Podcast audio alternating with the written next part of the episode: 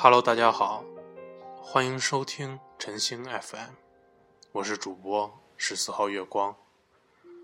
今天带来的是《从你的全世界路过》第三章：猪头的爱情。忍不住化身一条固执的鱼，你这样我大醉，想起自己端着泡面站在阳台上，看校园的漫天大雪里，猪头打着伞，身边依偎着小巧的崔敏，他们互相依靠。一步步穿越青春。大学室友有四个，其中睡我上铺的叫猪头。夏天的时候，天气太热，压根儿睡不着。宿舍的洗手池是又宽又长的一大条。猪头热得受不了，于是跑过去，整个人穿条裤衩。横躺在洗手池里，那叫一个凉快。他心满意足的睡着了。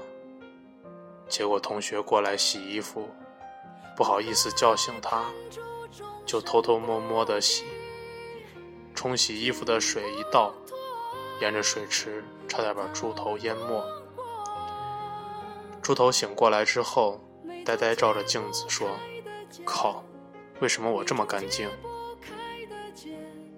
猪头想买好点的电风扇，身上钱不够，于是他写了篇小说，投稿给故事大王，打算弄点稿费。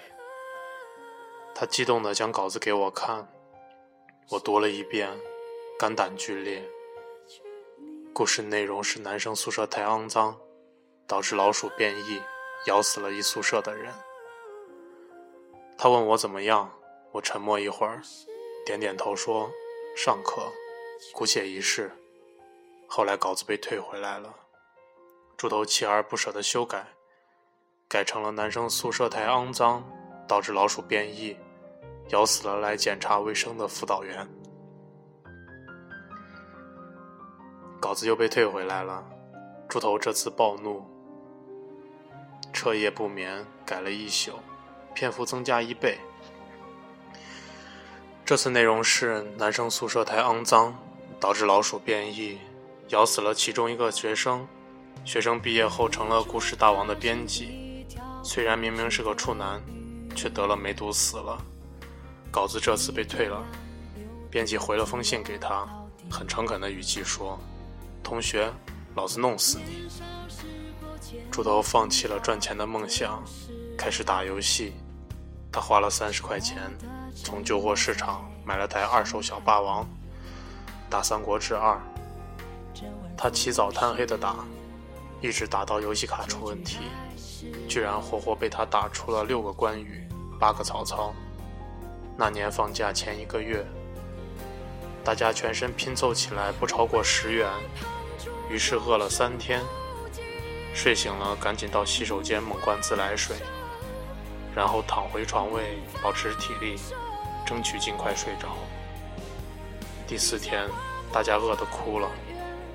班长在女生宿舍动员了一下，装了一麻袋零食送到我们这儿，希望我们好好活着。当时我们看着麻袋，双手颤抖，拿起一根麻花送到嘴里，泪水横流。靠麻袋坚持了三天，再次陷入饥饿，我记忆犹新。后半夜，猪头猛地跳下床，其他三人震惊地盯着他，问：“你去哪儿？”猪头说：“我不管，我要吃饭。”我说：“你有钱吃饭？”猪头擦擦眼泪，步伐坚定地走向门口，扭动身体大喊：“我没有钱，但我不管，我要吃饭。”我们三人顿时骂娘，各种恶毒的话语。骂得他还没走到门口，就转身回床，哭着说：“吃饭也要被骂，我不吃了。”清早猪头不见了，我饿得头昏眼花。突然有人端着一碗热汤递给我，我一看是猪头，他咧嘴笑了，说：“我们真傻，食堂的汤是免费的呀。”全宿舍泪洒当场。猪头喃喃地说：“如果有炭烤生蚝吃该多好啊，多加蒜蓉，烤到吱吱冒水。”再后来，猪头恋爱了，他喜欢外系的一个师姐。猪头守在开水房。等师姐去打开水，但他不敢表白。师姐将开水瓶放在墙边，一走远，猪头就把他的开水瓶偷回宿舍。一个月下来，猪头一共偷了他十九个水瓶。作为室友，我们非常不理解，但隐约有点兴奋。我们可以去卖水瓶了。一天深夜，猪头说：“其实我在婉转的示爱。”我大惊，问。何出此言？猪头说：“我打算在毕业前偷满他五百二十个水瓶，他就知道这是五二零我爱你的意思了。”大家齐齐沉默，心中暗笑：“我去你大爷的！”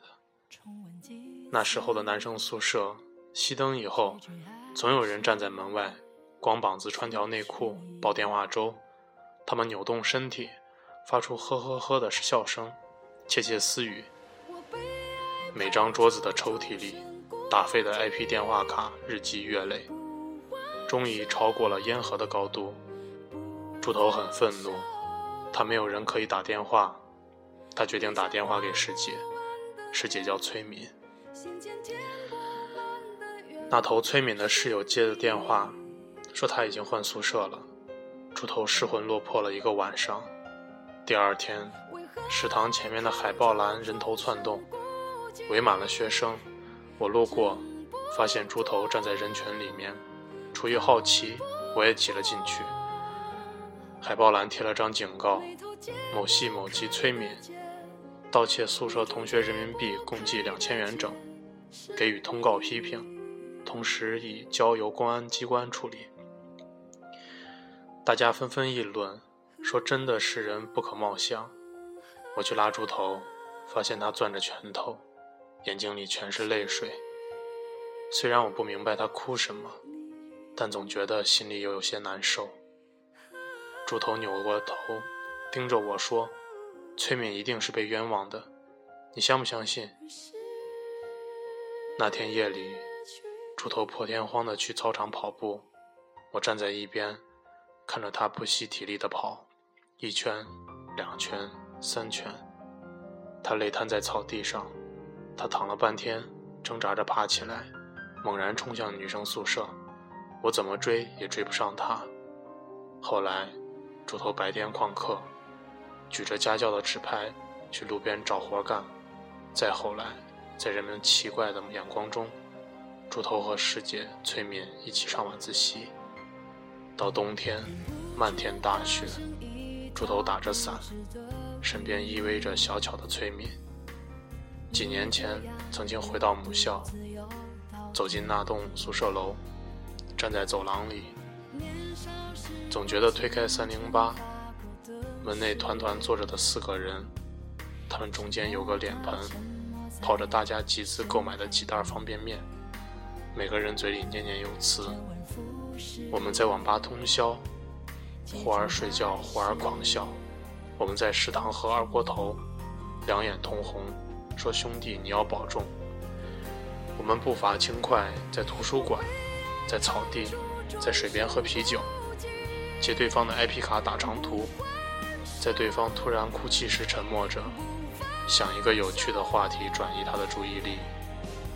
然后我想起猪头狂奔在操场的身影，他跑得精疲力尽，深夜星光洒满年轻的面孔，似乎这样。就可以追到自己心爱的姑娘。我们朗读刚写好的情书，字斟句酌，比之后工作的每次会议都认真。似乎这样就可以站在春天的花丛，永不坠落。我们没有秘密，我们没有顾虑，我们像才华横溢的诗歌，无需冥思，就自由生长，句句押韵。在记忆中铭刻剪影，阳光闪烁，边缘耀眼。猪头结婚前来南京，我们再次相聚，再也不用考虑一顿饭要花多少钱。聊着往事，却没有人去聊如今的状况，因为我们还生活在那首诗歌中，它被十年时间的埋在泥土内，只有我们自己能看见。我们聊到宿舍里那段饥饿的岁月，笑成一团。猪头拍着桌子喊服务员：“再来一打生蚝，多加蒜蓉。”烤到吱吱冒水，就赶紧上。他高兴地举起杯子说：“我要结婚了，大家干一杯。”猪头的太太就是崔敏，他很快喝多了，趴在酒桌上，小声地对我说：“张佳佳，崔敏没有偷那笔钱。”我点头，我相信。他说：“那时候所有人不相信他，只有我相信他。”所以，他也相信我。我突然眼角湿润，用力点头。他说：“那时候我做家教赚了点儿，想去还给钱被偷的女生，让她宣布钱不是崔敏偷的。结果等我赚到费用，那个女生居然转学了。”他说：“那天崔敏哭成了泪人，从此。”她永远都是个偷人家钱的女生。我有点恍惚，她举起杯子笑了，说：“一旦下雨，路上就有肮脏的泥泞，每个人都踩过去。可是我有一条命，我愿意努力工作，拼命赚钱，要让这个世界的一切苦难和艰涩，从此再也没有办法伤害到她。”她用力说：“那时候。”我就是这么想的，以后我也会这么一直做。我大醉，想起自己端着泡面，站在阳台上，看校园的漫天大雪里，猪头打着伞，身边依偎着小巧的崔敏，他们互相依靠，一步步穿越青春。十年醉了太多次，身边换了很多人，桌上换过很多菜。杯里洒过很多酒，那是最骄傲的我们，那是最浪漫的我们，那是最无所顾忌的我们，那是我们光芒万丈的青春。如果可以，无论要去哪里，剩下的碳烤生蚝，请让我打包。